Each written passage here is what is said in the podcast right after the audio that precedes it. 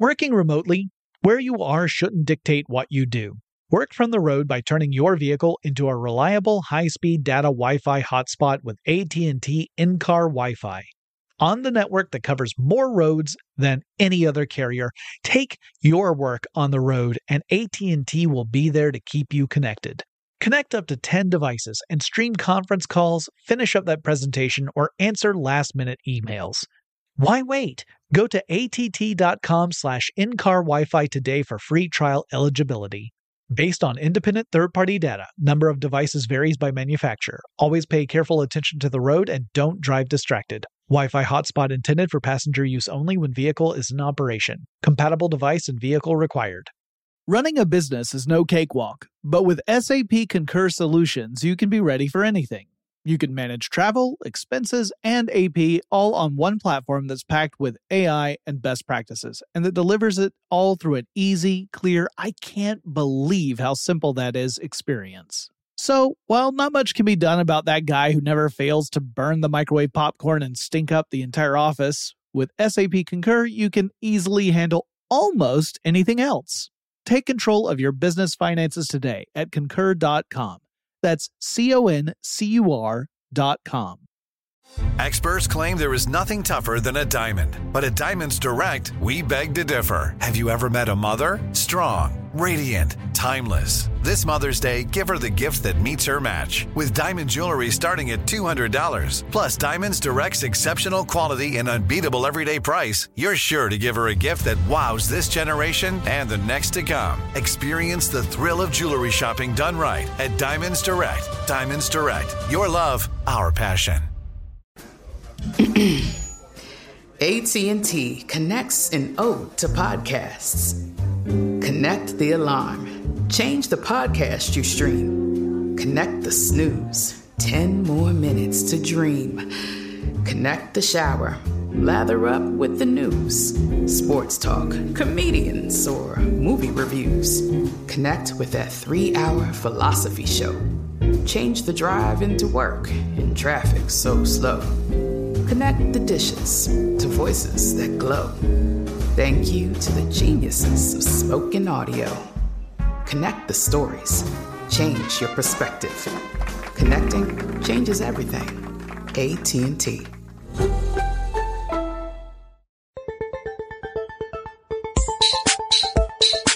Get in touch with technology with Tech Stuff from HowStuffWorks.com. and welcome to Tech Stuff. I'm Jonathan Strickland and today joining me in the studio is Joe McCormick. Joe, welcome back. Thanks for having me back. Thank, thank you. It was kind of a last minute jump in. It was, it was, uh, originally Lauren Vogelbaum was going to sit in on this one, but Lauren's feeling a little under the weather and we just wanted to look back at the year 2014, some of the big stories that happened, stuff that I didn't cover in the predictions episode because we didn't know it was going to happen and then it happened. That's kind of the way that tends to work. I think your crystal ball is faulty. Yeah, it turns out that I was actually just staring into a magic eight ball and, uh, that was it. I think the problem is that you're not actually using crystal. You're, you've been peering into a plutonium core. That would also explain the loss in teeth. So at any rate, let's talk about some of the big stories in 2014. Some of the stuff that happened throughout the year. Now we're just going to be kind of covering some eh, interesting things, not, and not everything, obviously. The highlights and the lowlights. Yeah, nothing, nothing like, uh, every story, what happened in 2014. It would take us way too long. You know, 2014 I think has been a really interesting year for tech. And one of the most interesting things about it to me is that it seems like this has really been the year of the hack. That is absolutely the way I would put it. Yeah, th- I mean, there have been big hacks and security breaches in the past, Sure. but 2014, there were so many of them and with such far ranging impact that I think it was the year where the average person out there, the person who doesn't really follow technology news is really starting to understand that a lot of the conflicts that are looming large in our future are going to be technology and cybersecurity related conflicts. Yeah, you know, we've heard stories in the past, everything from, uh, discovery of code in, uh, infrastructure, things like u- utility infrastructure that, that showed that there was possible, uh, Chinese incursions into our infrastructure. You know, those stories have come and gone and, but this year really has displayed it. I mean, there have been a lot that have directly impacted consumers. Uh, of course, in 2013, there was the Target, um, hack, the one that stole a whole bunch of credit card information as well as other stuff from Target. Mhm. And the fallout of that continued into 2014. But there are a lot of other stories. We're going to touch on some of them that involve hackers hitting different sites. Yeah. Uh, well, in fact, maybe we should just go through all the stories of the year chronologically because it looks like in your notes, Jonathan, the very first thing you have is about a hack. No, it is in fact. That was that hackers who posted data about Snapchat users claimed they did so to show that Snapchat security wasn't sufficient. Was this in uh, January of this year? Yeah, it was. This is uh the first story we have. So this the the hack itself had happened toward the tail end of 2013, but this was where we started getting information about what the hackers say their motivation happened to be. So, you know, there are different types of hackers, and I've talked about this before. There are hackers who what they're interested in is just learning how a system works and then how to modify that system. Has nothing to do with breaching security, right? It's just learning how something works, being able to build it yourself, maybe modify it, maybe make it do something it wasn't intended to do. Uh, but it, ha- it has nothing necessarily nefarious about it. Then you've got things like white hack- hat hackers versus black hat hackers. White hat hackers are the ones who work with companies to test their security and they'll try to uh, breach that security and then explain to the company how they were able to do it so that they can patch that vulnerability. Black hat, hat hackers are the ones that are trying to do it for some sort of gain, either an ideological gain where they are bringing down a, a, a company or organization that has a philosophy that doesn't agree with their own philosophy, or monetary gain where they're stealing stuff either to directly benefit themselves or to sell off to other people. Uh, so in this case, the hackers were saying we were just trying to prove that this company that says it has your privacy at heart doesn't really protect your privacy. That's all we were trying to do. But the way they did it was uh, perhaps a little more on the black hat side than the white hat. It's not like they alerted Snapchat and said, "Hey, by the way, we discovered this vulnerability. You need to address it." Instead, they they actually attacked. So Was you this at all related to the fact that Snapchat, I think it was Snapchat, that they were claiming that they delete all of your messages, Yes. but they actually don't? Right. Yeah. Okay. Yeah, there were a lot of issues with that Snapchat because again, yeah, like you were pointing out, Snapchat is all about sending someone a message that's supposed to have kind of a self-destruct element to it so Uh, that it's after supposed to be ephemeral and Yeah. not leave a trail for future generations to come discover what, uh, you know, grandma and grandpa were sending to each other on their phones. Right. And it doesn't necessarily have to be, you know, salacious. It often is, but it doesn't have to be. It could just be, I don't want this to live anywhere because it's just a goofy picture and I just thought it was funny and that's all. Uh, but yeah, it turned out that their, their promises of things being deleted exactly when you expected them to be were not completely true. The next story in January is that the U.S. Appeals Court struck down the FCC's 2011 regulations that demanded internet providers treat all traffic equally because the court said the FCC lacked the authority to enact the regulations in the first place. Uh oh. Yeah. Sounds like this is going to lead to some more net neutrality squabbles. Yeah, this was a big, big deal. I mean, and a lot of people were pointing out that this was a potential issue at the very beginning, saying, it's not that I, like people were saying, I don't disagree that we need to have net neutrality rules in place. The problem is that the FCC is trying to, uh, to exert authority over something it doesn't have authority over. And it was because of the classification of internet communications. We'll come back to this story toward the end of 2014. But yeah, that was a big, big uh, news item early on. Also in January, Lenovo bought Motorola Mobility from Google for $3 billion. And meanwhile, Google bought Nest for 3.2 billion. Nest is the company that made, or That still makes- thermostat, right? yeah. It also did smoke detectors, which in 2014 it ended up having to recall because of some issues. Wait, But- no. Okay. One sentence explanation. How is the Nest thermostat actually special? Well, it, it learns your behaviors. So if you like to have your house nice and cool in the evening and warm and toasty in the morning, it learns that and then starts to preset things so you don't have to ever program it to do so. It just Ah. learns what you want. Uh, and can even do things like when it realizes there's no one in the house, it can start to turn things off so that way you're not wasting energy heating a house that has no one in it. Okay. Yeah. And the final story of January 2014 was that the Apple Mac turned 30. What year were you born, Joe? Oh, the old 1986. okay, so the Mac is older than you are. Uh, the Apple Mac, uh, I remember the, I remember in 1984 when the commercial for the Apple Mac came out. That was the Orwellian one. You probably have seen it even. Right, yeah. right, yeah. Yeah, the, throwing the, lady running sledgehammer. down a hall. Yeah. She throws and shatters the screen. Right. Whose face is it up on the screen? Is it like John Hurt or somebody? Uh, yeah, something like that. Uh, you know, uh, although if it was it John might Hurt, Not, it might not actually be a famous person. I was about to say if it was John Hurt, the John Hurt hasn't has has remained old man age since 1984 and hasn't changed since. It's not that he stayed young; he's just stayed just as old. no, actually, you know, I think I'm thinking of him as the big totalitarian face on the screen in, uh, oh, what's the movie? Which V movie? for Vendetta. oh, all right, yeah. Isn't it John Hurt?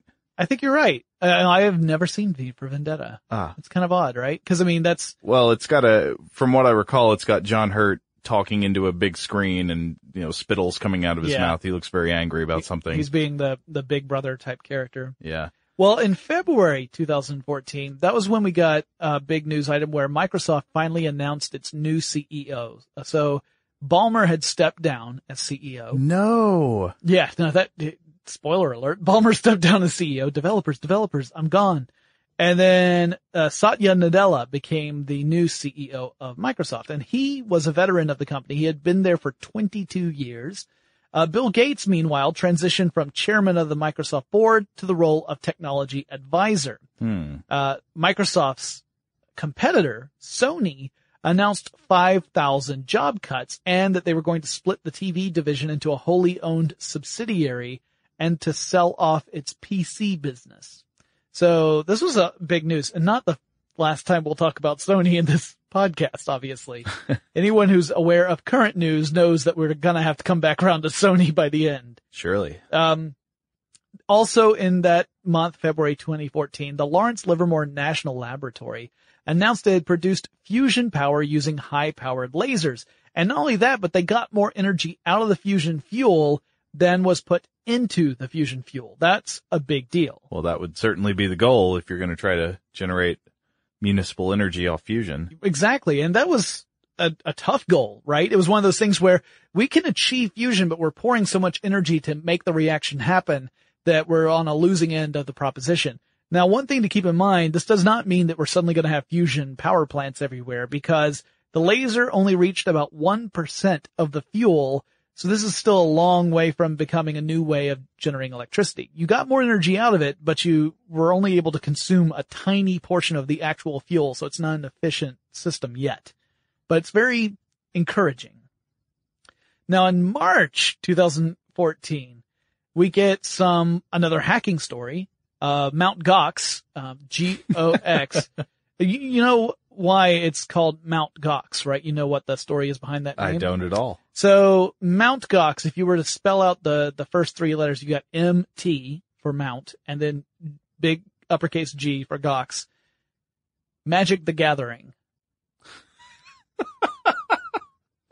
I know. I thought you would enjoy that, Joe. It's so magical. Yeah, Well, so- wait, hold on. What does that have to do with Bitcoin? Well, it's, it was, the, it was the world's largest Bitcoin exchange. Now, no, no, no. I mean, what does Magic the Gathering have to do with Bitcoin? you can buy a crap ton of Magic the Gathering cards with some Bitcoin, my friend. Um, Are but you going to tell me that Magic the Gathering cards are going to be the the successor to Bitcoin as the next cryptocurrency? I would say that there was definitely a, a, a bartering system with Magic the Gathering cards for a good long while before Bitcoin came around, but obviously Magic the Gathering is not a digital format. Hold on. You were going to tell me an event. What happened to Mount Gox? It got hacked, dude. Another hack. Yeah, in this case, this was a true hack. This was a, not a DDoS attack. This was the real deal. And the exchange completely collapsed because 750,000 bitcoins belonging to Mt. Gox customers as well as 100,000 bitcoins belonging to the exchange itself were stolen in that hack. Now, I may be misremembering, but I thought that the idea of Bitcoin was sold as an unhackable solution. You are correct, sir. Uh, the idea was that it was, it had security measures in place that would prevent you from being able to do something like spend the same Bitcoin more than once. Mhm. Cause that's a, obviously a concern with any digital format. Obviously, if I give you a digital file, let's say it's a music file, and you think this, this song's pretty awesome. I'd like to share this with all my friends. You could copy it as many times as you wanted and send as many copies as you wanted to everyone. Or you could upload a copy and everyone else could end up grabbing that copy from the cloud and they all have a copy of that song. What happens when your money is in this format? But Bitcoin is supposed to be made in such a way that it's impossible to steal. It's impossible to, to spend more than one, uh, Bitcoin, or it's impossible to spend the same Bitcoin more than once at a time. I mean, unless it eventually made its way back to you, but it's a little complex the way the Bitcoin transactions work. At any rate, um, the, the people behind Bitcoin were saying this was due to faulty security at Mount Gox. It had nothing to do with the format of the Bitcoins themselves. They were, it, it was like saying you can't fault a dollar for being stolen from a bank. Like if, Uh, if, if thieves come into a bank and they, they breach a bank's security, it's not the fault of the currency within it. Oh, okay. Well then, I mean, that doesn't really matter to the average No, person using no. Bitcoin. No, it doesn't. Their stuff can still be hacked. Yeah. I mean, Yeah, that was the problem was that the issue, the, the bottom issue is that the, this exchange still collapsed. And another one, a smaller one called Flexcoin, just a week later, also went belly up after, uh, after being targeted and, and thieves attacked them and stole bitcoins from them. So for a while, people were wondering if this was going to be the beginning of the end of the, the cryptocurrency, but it stuck around. So, uh, spoiler alert for later in the year. Uh, also in March, Edward Snowden addressed the South by Southwest Interactive Conference via streaming because he's still a wanted man, uh, to talk about the need for better encryption systems in the era of digital surveillance. you don't say. Yeah. He's saying, hey, look, here's the deal. People are spying on you one way or the other. Maybe it's a company, maybe it's a government, maybe it's hackers, but people are looking at your stuff. They might not be actively looking at your stuff. They might be gathering your stuff and then one day down the road they might look For at a it. rainy day. Exactly. It could be one of those things where someone gets this notion to search for a particular search term and it pulls up all interactions between people who use that search term in some way. Maybe you're one of those people. So maybe what we need to do is really look at some good ways to encrypt communication so that only the person who, who, only the people communicating are the ones who have access to that info. Um, so it was a very interesting thing that he was actually virtually at South by Southwest. Also in March, IBM showed off the power of artificial intelligence at South by Southwest using a food truck in which the cooks prepared food based off recipes made by an artificially intelligent program. Huh. Yeah. Users would put in I a- did not read about this at the time. it's kind of silly, but users would put in a few preferences about what they liked as food. The program would then it essentially had a database of recipes and based upon your preferences would suggest uh, something interesting based on that. And then the cooks, the human cooks inside the food truck would actually make your meal. So it's not like a robot was cooking your food. It was just choosing what it was you were going to eat. And obviously it couldn't be. I would love to see all the ways that went wrong. yeah, I don't know. Uh, I don't know how well it did. Why did you put cinnamon sticks on this pizza? yeah, right. Uh, there, there was certainly not an unlimited choice. Obviously, they were limited to whatever things they could prepare in that food truck, but it was an interesting approach. Um, and you know, just sh- showing that Watson can win at Jeopardy as well as cook you a, a decent meal. uh, the United States government in March asked the Internet Corporation for Assigned Names and Numbers, that's called ICANN, hmm uh, to come up with a transition plan for the U.S. to relinquish control of the internet. So this was essentially saying, when I say control of the internet, I really mean, uh, the, the whole naming convention, being in charge of all that kind of stuff. That all fell under Does the that- purview, purview of the U.S. Does that originally go back to DARPA? Yeah. Yeah. I mean, I know the internet does, but the naming conventions. Mhm. Well, stuff. well, yeah, because it was the, it was the founders of, well, essentially it was the people working on ARPANET who came up with the protocols that the internet would end up following. And it was through their work that, uh, the, the rules were set. Like this is how we name things. And, uh, it kind of evolved from there. So it's more like the roots of this can be traced back to DARPA. Maybe not direct, not a direct line in the sense of it was exactly the same way, but yes, it certainly does go back there. Uh, and in March, that's when Sony announced Project Morpheus, which is a VR headset, kind of a competitor to the Oculus Rift. Mhm. Although the Oculus Rift has been, uh, is, is being developed just for computer systems, not for consoles, whereas the Morpheus would presumably work with the PlayStation. Now wait a minute. Did Sony buy the Oculus Rift? No, Facebook did. Facebook. That's right. Yeah. Facebook bought Oculus, uh, which was a big, you know, that was a big head scratcher for a lot of people saying, well, this is kind of weird.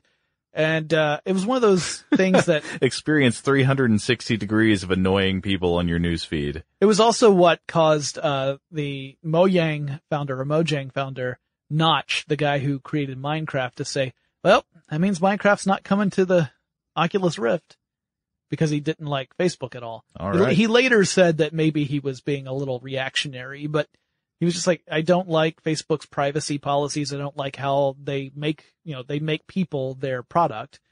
And I'm not, I'm not crazy about developing Minecraft for them. So not that, not that that matters, but we'll get to that.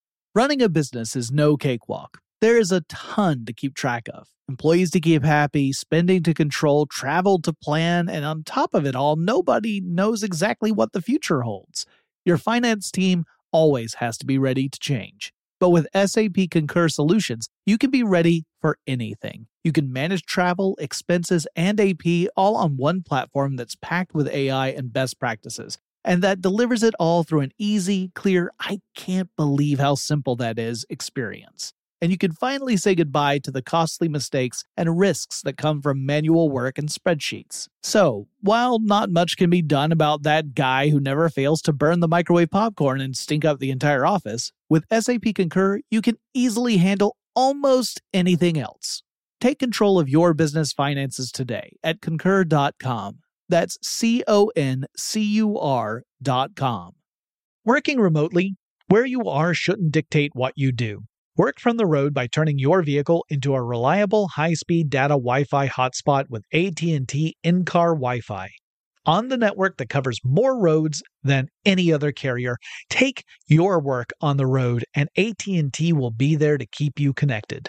Connect up to 10 devices and stream conference calls, finish up that presentation, or answer last minute emails. Why wait? Go to att.com slash in-car Wi-Fi today for free trial eligibility.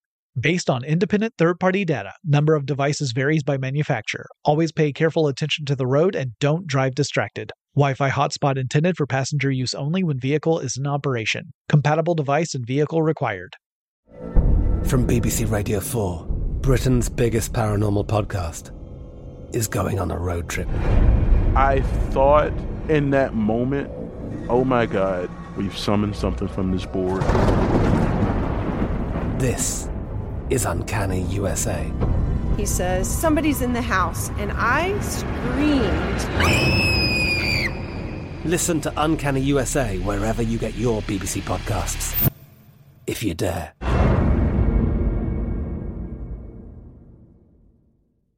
When you think about the future, what kind of technology do you envision? Whatever the future holds, artificial intelligence will undoubtedly be at the heart of it all. Join Graham Class as he hosts season two of Technically Speaking, an Intel podcast from Ruby Studio in partnership with Intel. Explore the future of technology that's rapidly evolving our world today with the help of AI. There is still so much work and research needed to fully understand the power and potential of AI and Intel is at the forefront of implementing AI and revolutionary technology that's changing the world we live in for the better.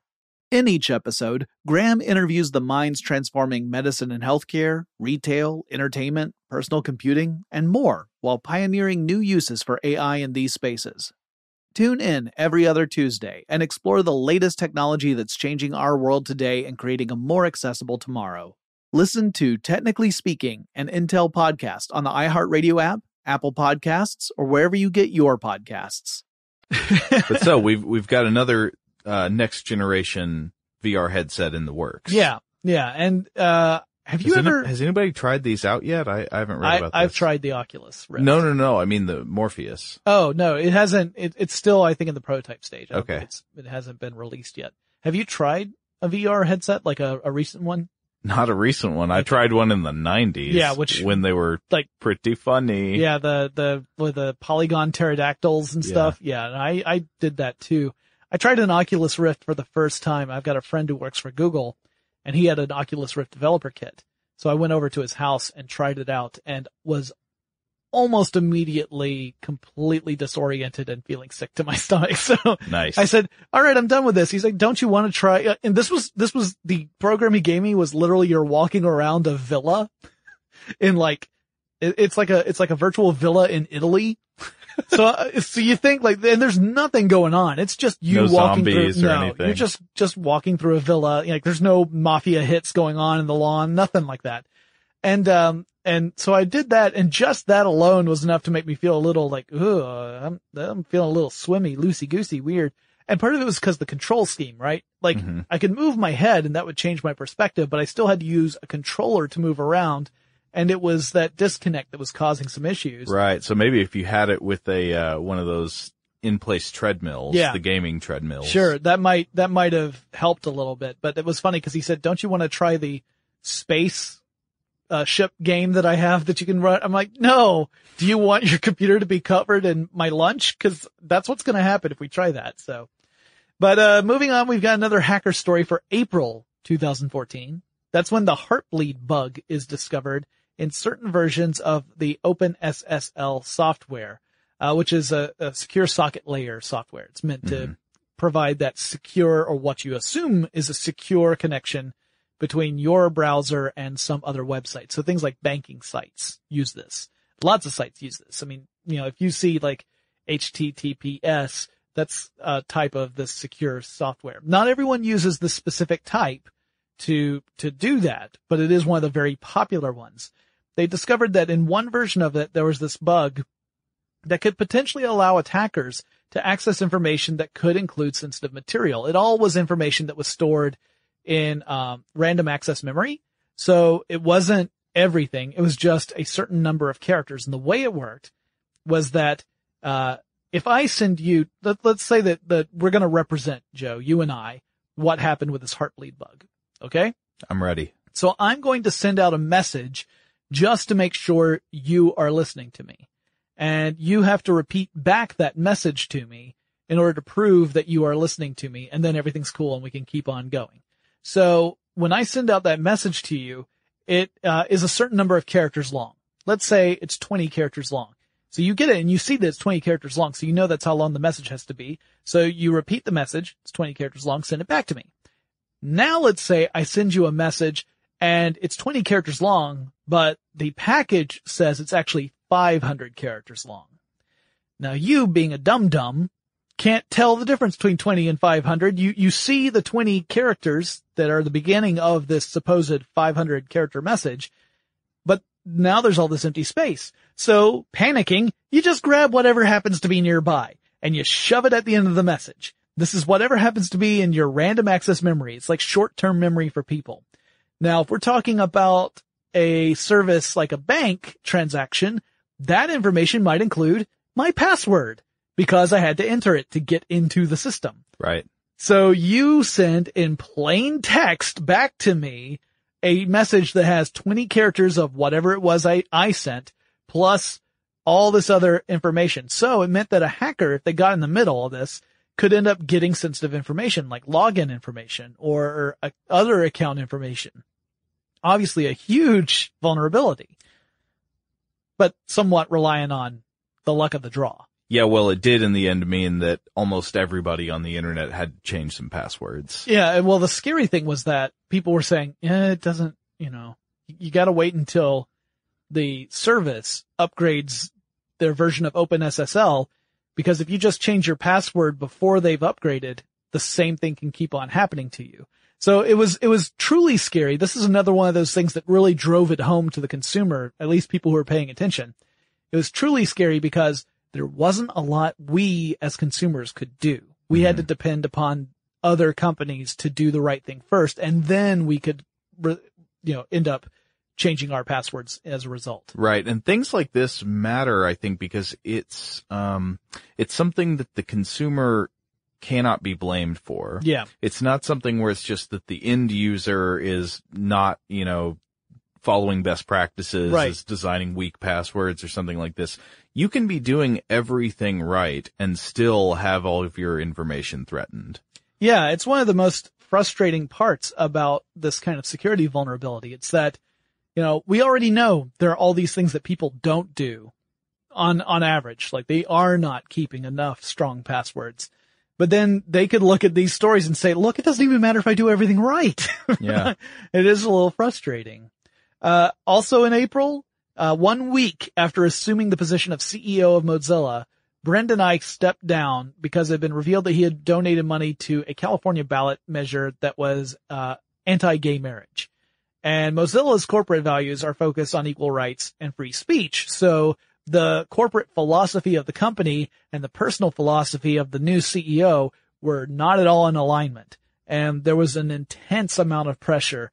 And so as a result, one week after becoming CEO, he stepped down, which, you know, that, that, that's an interesting story. Mozilla had a rough year, uh, overall in 2014, but, uh, that one really opened up my eyes when it happened.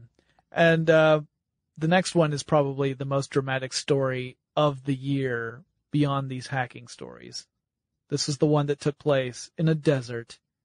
Alamo, Alamo, Alamogordo. I can say it eventually. Alamogordo, New Mexico. It's when excavators were digging and they discovered aliens. No. Well, cartridges of, of, of a game about an alien. You're talking about ET for the Atari 2600. ET the extraterrestrial for the Atari 2600. Yes, I am. Yeah, this was the, the, the long, you know, held story, the belief that, the, that these cartridges had been taken out to the desert and unceremoniously dumped. No, I think it was not just this game, right? There were No, a lot of was others. poorly performing games that were taken out there and dumped because Yeah. they just thought, well, we're never going to sell all Yeah, these. Yeah, no, it- this was, this was the, the days of the crash of 1983 of, uh, of video games, the home gaming, um, market.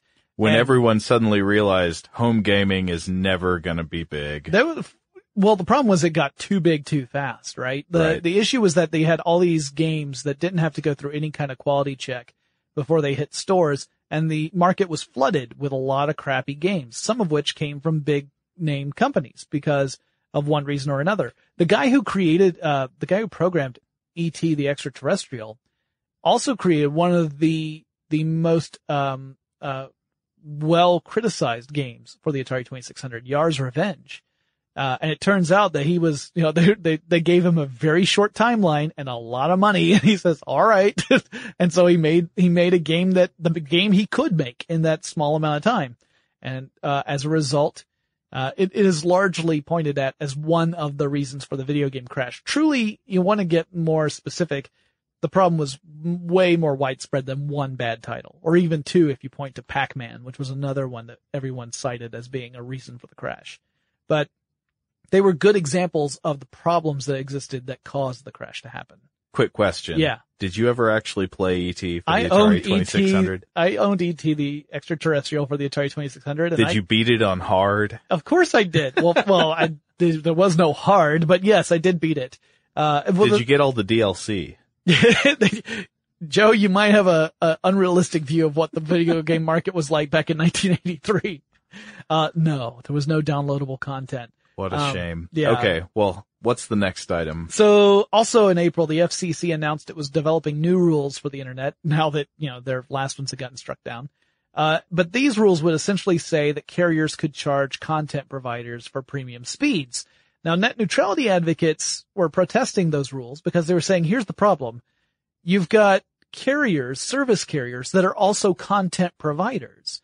And that's a conflict of interest. If, if you are providing content as well as the service to deliver that content, then what stops you from giving your content preferential treatment and slowing down everybody else? So anyone who's your customer is clearly going to go with your content because they can't get anyone else's.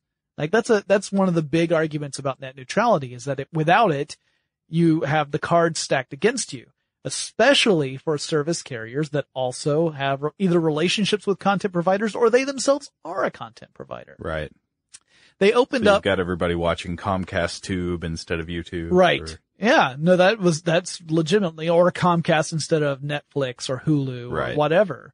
Um, yeah, that's a big issue. And in fact, uh, recently it was revealed that there were some, lots of people left comments on this. Like you, they, the FCC opened it up to comments on the internet. Um, and we'll talk a little bit about that a little bit later. But recently it was revealed that more than 340,000 comments uh, against this proposal were mysteriously lost Hmm. or not counted. And that a huge number that some argue were generated from special interest groups that were pro, let's tier the internet and charge these different buys. Oh, like on They accounts that had just been created and it was their only post. Yeah, essentially that kind of thing. Um, but anyway, that we'll we'll talk a little bit more about that in a bit. Moving on to May, uh, Target CEO Gregg Steinhafel set, stepped down in response to the 2013 data security breach that compromised the personal information of 70 million customers. Ugh. So yeah, another. I mean, it was it was a half year after that had happened, but it the it was the damages were still rolling out, and so he he accepted responsibility, stepped down. Um, I mean, this again is one of those things where, in hindsight, it's very easy to say, well, clearly their security was not not sufficient. Uh, at the time, it's a lot harder to say, you know, oh well, we need to we need to shore this up because we're we're vulnerable unless you are actively using white hat hackers to test your security and everything is being really put to a, a rigorous test, it's hard to say how, unless you're just being incredibly lax. I don't know that anyone was arguing that, but still, real world repercussions for that beyond the, the 70 million customers who had their data stolen. Uh, also in May, a European court ruled that Google must delete personal data when asked. And by personal data, they specifically meant links to other existing sites on the internet because Google doesn't own the pages that it links to hmm in most cases. It just, it's a search engine. It pulls up links in response to a query. So the argument here was that, uh, in fact, it was brought up by a guy who, when you searched his name, uh, it was, I think it was like an old court case from the 90s was popping up as the top result. And, uh, I think it was something about him not making a payment or something along those lines. And he said, this happened a very long time ago. It's completely resolved. It has no bearing on my life anymore. And yet, if people search my name, this is what pops up. So it, it can still negatively impact me, even though I've resolved this many years ago. So this is, this brought up this concept, the right to be forgotten, the right to have things in your past you fade away. If you, if you have done your work in paying off whatever that thing was, let's say that, you know, you had to go to jail for something, but you did. You served out your sentence. You did everything you were supposed to do. You come out reformed. You are trying to start a new life. And yet if people search your name, that's the thing that pops up. It's obviously going to continue to impact you. So there's something to be said about that. The problem is that the European court system said, well, Google, you now, if you ever get a notice saying, I want this removed from your search results, you have to respond to it, which opens up the doors for a couple things. One, Google will never not be doing that. That will be the only thing Google does. Like there'll be a department dedicated to it because it's just a huge undertaking. Right. I'd imagine most of these requests also will be without merit. That's the other issue. That's the other one is that if the request is for someone who doesn't want a negative thing that is possibly still very much relevant to show up, what, what's the criteria? How can, let's say a company that's being criticized for some sort of, uh, perceived or otherwise malfeasance, like how can, how can they, you know, how can Google determine whether or not a request is legitimate or if it is, uh, something that's just trying to whitewash the background? That also seems like you'd have people who would be very against this because they might own the content. So you Mhm. could have somebody petition Google to undercut tremendously their traffic. Yeah, which then impacts the bottom line of whatever that site is. So if you're, let's say you're a whistleblower site and you know you are you're providing an actual valuable service. You're not you're not trying to publish things that are unfounded. You are doing your due diligence as a journalist to make sure that the things you cover are as reliable as, as you can possibly be expected to prove before publishing. And then you get the links removed, and then that could mean that people, one, they don't see it, so there's important information that's not getting out there, and two, you are no longer able to make a living. And now, you know, you're, you're effectively being censored at that point. So this is still an issue that's going on right now mm-hmm. where they have not really resolved the problems around the demand. So everyone has some valid arguments.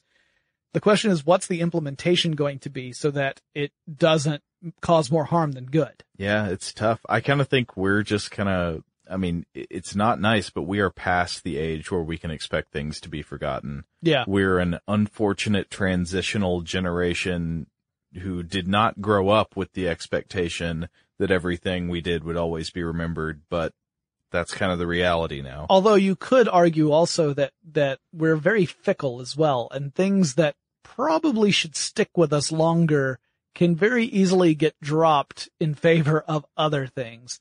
That's some commentary about like some hacks, some reveals, some leaks of information that were big, big deals that then got eclipsed by other stories later on. That has nothing to do with any active censorship or anything. It's just human nature, the way we can very quickly uh, change our focus from one thing to another. Now that doesn't mean that in posterity, like we won't like years down the road say, look, we need to really look at this. That's still a possibility, but uh, in the 24 hour news cycle world, we very quickly leap from one big story to another. So sometimes the best way to make people forget is just don't. But don't bring it up. just let it go and it will be forgotten. Running a business is no cakewalk. There is a ton to keep track of. Employees to keep happy, spending to control, travel to plan, and on top of it all, nobody knows exactly what the future holds. Your finance team always has to be ready to change.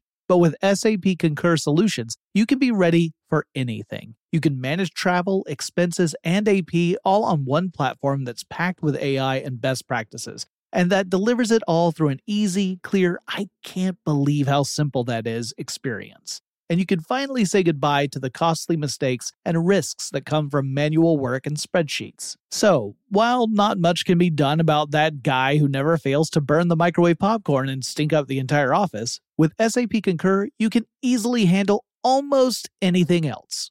Take control of your business finances today at concur.com. That's C O N C U R.com. Working remotely, where you are shouldn't dictate what you do. Work from the road by turning your vehicle into a reliable high-speed data Wi-Fi hotspot with AT&T in-car Wi-Fi. On the network that covers more roads than any other carrier, take your work on the road and AT&T will be there to keep you connected. Connect up to 10 devices and stream conference calls, finish up that presentation, or answer last-minute emails. Why wait? Go to att.com slash in-car Wi-Fi today for free trial eligibility.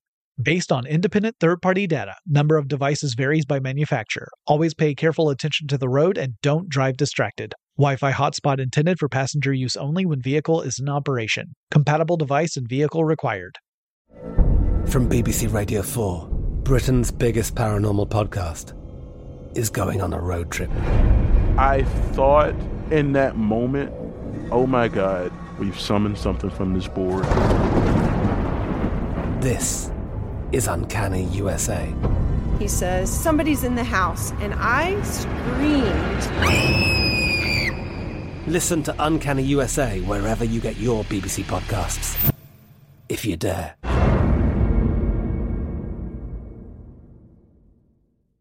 When you think about the future, what kind of technology do you envision? Whatever the future holds, artificial intelligence will undoubtedly be at the heart of it all. Join Graham Class as he hosts season two of Technically Speaking, an Intel podcast from Ruby Studio in partnership with Intel. Explore the future of technology that's rapidly evolving our world today with the help of AI. There is still so much work and research needed to fully understand the power and potential of AI, and Intel is at the forefront of implementing AI in revolutionary technology that's changing the world we live in for the better. In each episode, Graham interviews the minds transforming medicine and healthcare, retail, entertainment, personal computing, and more while pioneering new uses for AI in these spaces. Tune in every other Tuesday and explore the latest technology that's changing our world today and creating a more accessible tomorrow. Listen to Technically Speaking, an Intel podcast on the iHeartRadio app, Apple Podcasts, or wherever you get your podcasts. Well, it's been a full story since I talked about hacking. So let's talk about hacking. Another hack. eBay announced it was hacked and that users should change their passwords in May. Oh, that'll keep you safe. Yeah, yeah. Uh, also in uh, May, Google unveiled a prototype driverless car that essentially just has a start button and a stop button for controls with a top speed of 25 miles per hour. There was like a little bit, I think a few more than a hundred, uh, prototypes that they were going to build from scratch. Like these were not converted vehicles. These were little tiny smart car looking things. And, uh, yeah, you, I guess you pair it with a, a Google device, like an Android phone and you tell it where you want it to go and it takes you there at a top speed of 25 miles per hour. Pretty awesome. Yeah, but no brake, no accelerator, no steering wheel. It, you completely hand over control to the car. Wow. Well, that, so that kind of contradicts something I know I've heard you say before, which is that you think cars like this are always going to have manual override. I think, I think when they come to market, cause obviously these are prototype cars that are being tested internally. Right. Well, I think when they come to market, they'll have to. I think that, uh, and by have to for two reasons. One, I think that consumers are going to demand it. They're only going to be, there's going to be a very small population of consumers who are going to feel comfortable completely handing over control of a vehicle to a computer. And then two, I think legally, I think, I think legislation will be passed where it'll still require manual control to be a possibility. Yeah. I don't think you will ever get to a point, at least not, probably not within my lifetime, where um, cars can be sold that do not have a manual option at all. So, uh, but that's a guess. So, Got a couple of Apple stories, right? yeah, yeah. One at the end of May, that's when Apple bought Beats Electronics for three billion dollars. Well, I guess they decided that was a correct amount of money to pay. Yeah, yeah. I mean, that's about the price of what, like three of their headphones. So, right. um, did your headphones ever work, Joe? You got a no, pair of Beats, right? I got some Beats. Not Well, to bash ev- Beats. I'm everyone sure Beats are office got them. beautiful, but Be- Beats may be beautiful, but my Beats, there are no Beats. That's terrible. See, mine works so well that I've been, uh, we, we got a whole bunch in our office. When our office moved to where it currently is, but won't be for much longer, we moved into a big open office environment, which meant that we're all sitting right, you know, elbow to elbow with each other. And so we all got, uh, the company bought us Beats headphones to kind of help us have our own like little sound space. And hatchets to keep in our desk drawers. Yeah, uh, which is very worrisome because I sit right next to Robert Lamb and he's hatchet happy. But at any rate, uh, my beats work great. I'm sorry that yours never did. What color did you end up picking? Uh, I think green. I got red. Color of cash. Well, moving to June 2014 and another Apple story. Apple, uh, actually a couple of things that happened in June, but Apple introduced Swift, which is a new programming language for iOS and OS X development. Nice. Um, I should say OS 10 development, not OS X. But yeah, uh, it's, it, it was a, a new era of programming here. And this was the time, June's when Apple holds the developers conference and Google holds the I.O. event. So I didn't write down all the, the news that came out from that because, uh, a lot of it doesn't have a direct impact on listeners necessarily, at least not yet. And they tend to, you know, we tend to look at the, the product releases more than just the corporate announcements of here's some new, you know, developer stuff. hmm Um, also in June, the FCC opened up the discussion. This is when they specifically asked for public comment and John Oliver did a segment, uh, about net neutrality. I watched that and it was great. It was fantastic, wasn't it? He, I mean, he does a really good job of laying out what the issue is and why people should care about it. I love John Oliver's segments. Um, and he urged people to leave comments on the FCC site. More than 45,000 people did so. So much that it actually brought the site down for a little bit. Cool. Uh, and that was just the beginning. There were, there'd be hundreds of thousands of comments left over the next couple of months. I'm sure they were thinking if only we could give preferential treatment to traffic going to the FCC site. yeah, right, right. Like, you know, in a year, this wouldn't have been a problem. Uh, well, also in June, despite facing resistance in lots of markets, something that's still going on today, the car service Uber was valued at $17 billion. Wow. Part of the sharing economy. Uh, then we also in June had the computer chat program that emulated a 13 year old boy from the Oh, Ukraine. What was his name? Eugene Goostman? Is that I, I believe so. I think you're right. Uh, it was a, but it was a, supposed to be a 13 year old boy from the Ukraine. It was actually a software, artificial intelligence program, fooling one third of the judges at the Alan Turing Festival, which led lots of people to say it passed the Turing test, although others were quick to criticize that, that claim, uh, saying that it, it caused people to set their expectations lower than perhaps otherwise because it was, it was, had a lot of qualifiers, right? I, on one hand, I think, uh, obviously this is a very smart piece of software, but on the other hand, I, what I read about it suggested it's kind of tricksy. Yeah. Like it, it uses some very clever tricks on the part of the designers, but it's not really, it was tricks that actually helped them avoid the necessity to create really super robust AI. Well, yeah, because it's a non-native English speaker communicating in English yeah. uh, at the age of 13, meaning that there is a limited experience of the world. Didn't get all kinds of cultural references and Right. stuff. Right. So by by limiting the references that it would understand and the context that it could understand, uh, they end up setting the questioner's expectations lower, and therefore the bar is lower. Uh, this is different than if you had an artificially intelligent program that was supposed to be a native speaker in whatever language you're using and to be relatively aware of most things. You're at the, the same sort of stuff the average person of that culture would be aware of and to have a conversation, a meaningful conversation with that. Uh, it also raised a lot of interesting discussion about alternatives to the Turing test, right? You know, this idea that the Turing test is not necessarily a great test for artificial intelligence. We did a podcast about that over at Forward Thinking. Yeah, you should definitely go check that out if you're interested in this subject. That forward thinking episode was a lot of fun. Uh, and all of our podcasts are, are gathered at fwthinking.com. So if you like that kind of discussion, definitely go check that out because that was a, a blast to talk about. Uh, also in June, Amazon introduced the Fire Phone, which was, Which I'm gonna pretend I care about. yeah. Uh, well, you, you'd be joining the millions of people who did not flock to the Amazon Fire Phone. I think I just failed at pretending. Uh, you know, it was one of those that, like, the idea is interesting. It's, it, it really is supposed to appeal to the Amazon Prime members, people who buy a lot of stuff on Amazon. Uh, the process of buying things would have been a lot smoother on this phone than on other devices. It had a lot of interesting innovations as far as like, um, So much easier to just pour the money out of your wallet. that's pretty much what every mobile device is all about, Joe. Yeah. Uh, but yeah, this, this one was supposed to also have like a lot of cool features in it that would, uh, allow for, um, better depth sensing with the camera, that kind of thing. But yeah, it just never really made a big impression. Uh, also just an interesting little note, Harley Davidson introduced a prototype electric motorcycle, which kind of, I guess, defeats the purpose of buying a Harley if you can't rev it and make that really obnoxious noise. I say this as someone who really would love to own a Harley Davidson. it's true.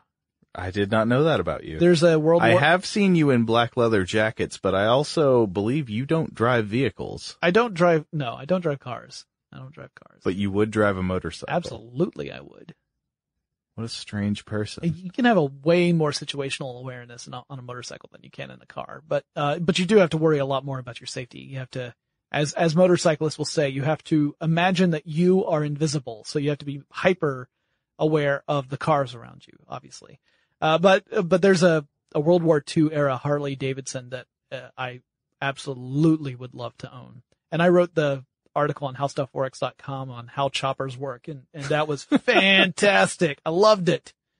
Um, anyway, last story for June of 2014. We found out that in 2012, Facebook changed how the news feed displayed to some users as part of a psychological experiment and people got upset about it. You remember that story? Did you hear anything about it? Of course, yeah. This idea that uh, they wanted to see what the psychological impact was if they if they tweaked the news feed so that certain types of stories would show more than other types. Like, can they make you more depressed? Yeah, and people got really mad that they became unwitting guinea pigs to uh, this this psychological state that happened two years previously. um, I was hoping that my news feed would make me depressed in random ways. yeah, You were directing this. I thought you were just. I, I thought all my friends were emo, and it turns out you were just making me think that. Yeah. well, I mean, it, it.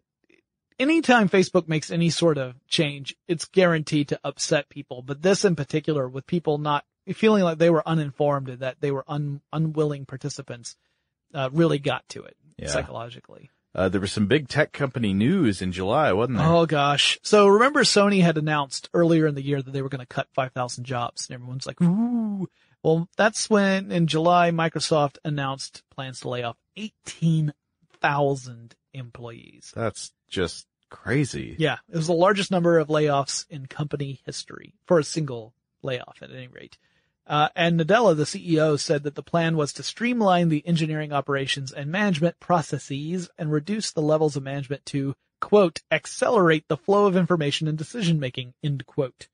And most of those jobs were in the Nokia division. They had, uh, Microsoft had acquired Nokia hmm and now they were getting rid of a lot of, uh, middle management largely. So yeah, it was not, not a great, not a great day to be at Microsoft. I think I'm sure, I'm sure anyone working there on that day was very much uh, on, on, uh, the edge of their seat. And Yeah. not all those layoffs happened at once. Obviously they, they rolled out over time. Uh, then there was this news story that, that ended up getting passed around, became a little viral that I thought was hilarious, largely because I knew the people involved. So I've got a friend. Her name is Veronica. Veronica has a husband named Ryan. And Veronica had gotten on the phone with Comcast, a Comcast representative, and she wanted to cancel her, um, her service with Comcast. Hold on, let me transfer you to somebody else. Yeah, it wasn't even that, it wasn't even that. It got worse than that. Oh, I So- no, I heard it. Yeah, she, she handed, after she got frustrated, Ryan, her husband, took over the phone call and at that point started to record the conversation he had with the Comcast representative in which, in which the Comcast representative took every opportunity to try and stop them from canceling their service. And, um, it ended up getting pretty absurd. It was hard to believe it was real. Yeah, I think a lot of people were saying like this is staged. Yeah, It it's gotta can't be, real. it's gotta be some sort of, uh, because every single time the guy would just say, "Oh, I want to proceed. Can we just please end my service?" He would come back at him with something else, like you know, can can't you just tell me why? yeah, you know, yeah, like it was, it, like it was so- like a really needy breakup. Yeah, right. right. Uh, I swear it could change. Uh, so this ended up leading to Comcast, uh, delivering an apology to Ryan and Veronica, um, saying that that was not the way customer rep- representatives were supposed to respond to calls. Then later there were other customer representatives, mostly anonymous ones, claiming that no, they're pretty much, you know, encouraged to take every opportunity to discourage you from ending your service. Like that guy was doing an awesome job. Right. Like that guy, like that guy was essentially doing what he had been uh, told to do or all the incentives point you toward doing. Like you would get incentives that would be based on, uh, customer retention, that kind of thing. And so anyway, it became this whole story about corporate culture and the way that, uh, companies handle customers. And it was interesting to me just because I knew the people who were involved and I, I was, I actually chatted with Veronica about it later and she's like, yeah, I didn't expect that to end up snowballing the way it did. At any rate, uh, also in July, Foursquare would split into two services, uh, one that would remain named Foursquare and one that was called Swarm. And the check-in ability, where you would go to a place and, you know, you normally would go to Foursquare and check in, that went with Swarm, which left a lot of people asking, what the heck is Foursquare now? Uh, I'm gonna say that I always thought, what the heck is Foursquare? No, I mean, I, I understand what it does. I just don't get it. Yeah. I don't understand. That I totally, I totally understand your confusion. I loved Foursquare for two reasons. I loved the idea that one, other friends who used Foursquare would be able to see if I was nearby and maybe we could end up hanging out. Hmm. Never, never worked out, but that says more about me than Foursquare.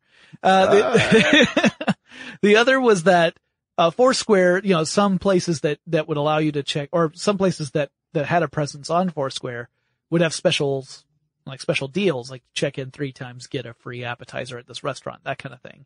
And my wife and I go to enough of the same places where that ended up being something cool and we like doing it. But, uh, neither my wife nor I use Swarm. We both, I tried it. She didn't even bother. She just deleted Foursquare and was done. Uh, I tried it and then deleted it. I didn't, did, no one, not enough people were using it for me to, to care at the time. It may be different now. Um, and Foursquare became more of a, of a recommendation engine. Like, Mm-hmm. you are in this neighborhood. Maybe you would like to have coffee here, that kind of thing. Uh, but I don't know how their numbers are doing right now, but I do know the initial response was negative. I think Foursquare should have done a thing where only four people can check in at a time and then there's a line of other people waiting and one of them is king. Yeah, yeah. And- Manufactured exclusivity has become an incredibly popular tool. so you joke, but that could probably work. Jonathan, I just realized we've been talking for more than 50 minutes and we've only made it halfway through 2014. yeah, yeah. Uh, who would have thought that boiling a whole year down to an hour would be a hard thing to do? Uh, you know, you make a good point though, Joe. If we were to continue on at this pace, obviously this would be one, the longest episode Tech Stuff has ever done.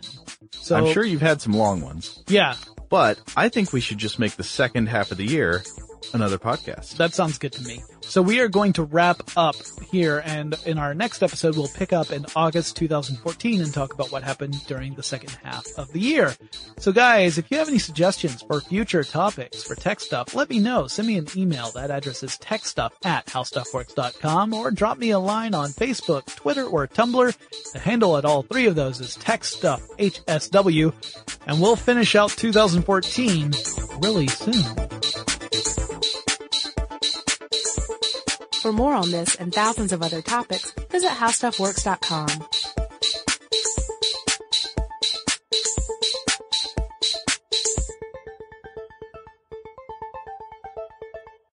Running a business is no cakewalk, but with SAP Concur Solutions, you can be ready for anything. You can manage travel, expenses, and AP all on one platform that's packed with AI and best practices, and that delivers it all through an easy, clear, I can't believe how simple that is experience. So, while not much can be done about that guy who never fails to burn the microwave popcorn and stink up the entire office, with SAP Concur, you can easily handle almost anything else. Take control of your business finances today at concur.com. That's C O N C U R dot com. From BBC Radio 4, Britain's biggest paranormal podcast is going on a road trip. I thought in that moment, oh my God, we've summoned something from this board. This is Uncanny USA. He says, Somebody's in the house. And I screamed. Listen to Uncanny USA wherever you get your BBC podcasts, if you dare.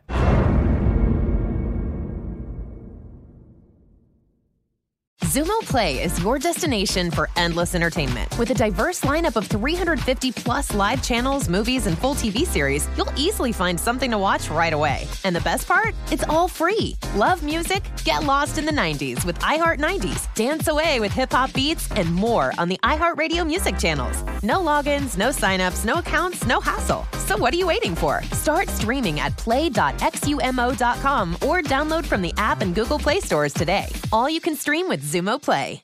Xfinity has free premium networks for everyone this month, no matter what kind of entertainment you love. Addicted to true crime? Catch killer cases and more spine-tingling shows on A&E Crime Central. Crave adventure? Explore Asian action movies on Hi-YAH. Searching for something extreme? Check out skating, snowboarding, and more on Fuel TV Plus, the global home of action sports. And find crowd-pleasing bops on iHeartRadio's Hit Nation playlist. There's new free shows and movies to love every week. Say free this week in your Xfinity voice remote.